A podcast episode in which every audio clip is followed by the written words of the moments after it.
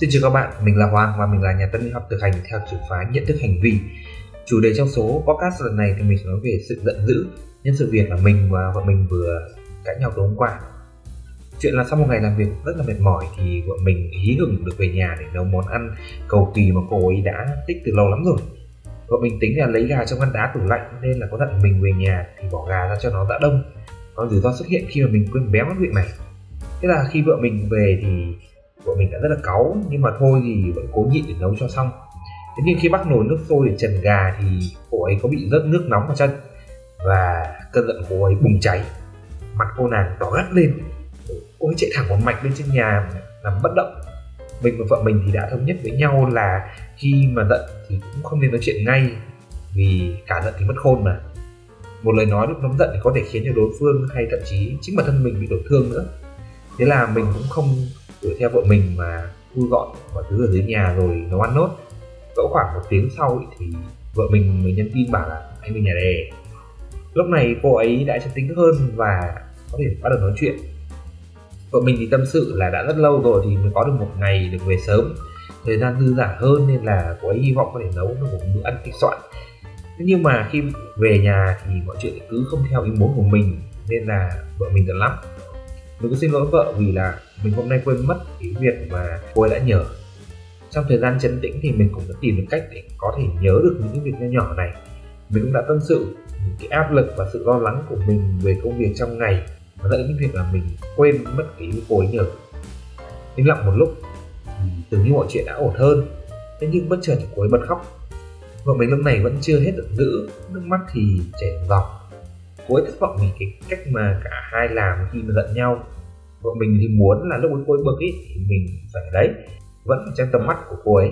Như vậy thì cô ấy sẽ cảm thấy an tâm hơn và dễ lấy lại bình tĩnh hơn. Mình lại im lặng mất một lúc. Lúc này thì mình cũng không còn cảm giác của mình nữa. À, mình hiểu rằng là cô ấy muốn cảm thấy tốt hơn nhưng mà điều đó không giúp cho cô ấy trở nên tốt hơn. Nếu như mà làm theo lời cô ấy nói thì rất dễ hình thành cái sự lệ thuộc cảm xúc suốt thời gian qua thì vợ mình thường xuyên phải chịu nhiều căng thẳng và bực tức trong công việc. Bất đồng với hai người sếp trực tiếp thì đã khiến vợ mình phải chuyển việc hai lần trong khoảng một năm nay. Thế nhưng mà dù thay đổi nhiều môi trường, cô ấy vẫn không thể kiểm soát được cảm xúc của mình mỗi khi người khác làm cháy mình. Đa phần khi hơi và cái tình cảnh đó thì vợ mình sẽ cố gắng nhịn mà không nói thêm gì nữa để đối về tâm sự với mình. Nhưng thực chất thì cô ấy không tự cân bằng được cảm xúc mà lệ thuộc nhiều hơn vào cái việc phải được tâm sự với một người khác. Bọn mình đã từng trao đổi về việc này và vợ mình cũng đồng ý là cô ấy cần phải luyện tập để có thể tự cảm thấy tốt hơn. Trải qua hai tháng thì mình đã thấy có nhiều sự cải thiện thế nhưng vẫn cần thời gian để cô ấy thay đổi. Vì vậy mà mình đã đề xuất việc là cô ấy sẽ tập dần. Lần sau khi mà cả hai giận nhau thì cũng đã tách nhau ra để có không gian riêng, nhưng mà chỉ 5 phút thôi sau đó thì mình sẽ quay trở lại ở chỗ mà cô ấy có thể nhìn thấy mình như điều cô ấy mong muốn. Cả hai cũng vẫn sẽ không nói chuyện với nhau, cho đến khi cảm thấy thực sự là sẵn sàng. Rồi thời gian không gặp nhau có thể là tăng dần lên 10 phút 15 phút, cho đến khi mà vợ mình có thể tự cân bằng cảm xúc mà không cần có mình phải gần. Lúc này thì thực sự là vợ chồng mình mới có thể làm lành. Như bạn thấy đấy, cảm xúc giận dữ thì có thể xuất hiện ở bất cứ ai kể cả mình có là người làm nghề thì cũng không thể tránh khỏi. Mình không đồng tình với việc là nhiều người nói rằng nóng giận là sai và chối bỏ sự tồn tại của nó. Nếu bạn đang giận mà bạn lại nói rằng là không giận đâu, thì khả năng cao là bạn đang cố gắng kìm nén cảm xúc của mình thôi. Vậy thì nên làm gì khi giận? Mình đề xuất 3 bước sau đây để bạn có thể kiểm soát được cái cảm xúc này. Và đây là phương pháp bộc lộ cảm xúc một cách lành mạnh mà mình đang hướng dẫn cho những thân chủ mình trong quá trình tham vấn và ngay cả chính bản thân mình đang thực hành. Đầu tiên, bước 1 là gọi tên. Khi bạn đang nóng giận thì điều quan trọng nhất là bạn nhận ra là mình đang giận để có thể có được cách xử trí phù hợp. Giống như là gọi tên con ma và lắc để trừ tà trong phim kinh dị The Conjuring ấy. Bạn có thể nói, bạn có thể viết thư, bạn có thể gửi tin nhắn đến người đang khiến bạn giận là bạn đang giận. Nên là mình sẽ tạm thời không trò chuyện tiếp nữa. Sẽ không đơn giản để có thể làm được ngay những điều đó nhưng một khi bạn đã nhận ra và gọi được tên cảm thức của mình rồi thì bạn sẽ tự cảm thấy cơn giận của mình nguôi ngoai phần nào. Điều này là dựa trên cái tác dụng tâm lý của ngôn ngữ.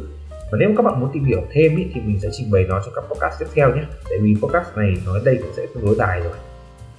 Bước hai là bạn không làm gì và bạn cách ly với người đang khiến bạn giận dữ. Khi bạn bạn đang giận dữ thì tốt nhất là không nên làm gì cả. Bạn chỉ cần thông báo là bạn đang không muốn nói chuyện ngay lúc này không nên ra quyết định, không nên nói chuyện thêm với đối phương, không nên làm bất cứ hành động gì. Đây là cách hạn chế tối đa rủi ro khi mà cơn nóng giận của bạn đang bùng phát. Dùng không gian riêng để cảm xúc của bạn được điều hòa trở lại. Trong tâm lý học thì đây được gọi là chức năng của tâm lý.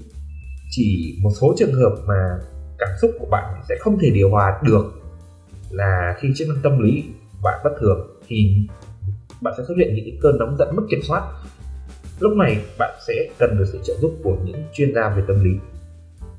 Bước 3 bạn cần tự hỏi chính mình là tại sao bạn lại giận. Cái cảm xúc giận dữ ấy sẽ thường xuyên xuất hiện khi bạn phải đối mặt với một tình huống bất công hay nguy hiểm. Tự hỏi chính mình là vì sao bạn lại giận sẽ giúp bạn nhìn vào được cái bản chất của vấn đề đang gặp phải và cố gắng tìm được cách để khắc phục.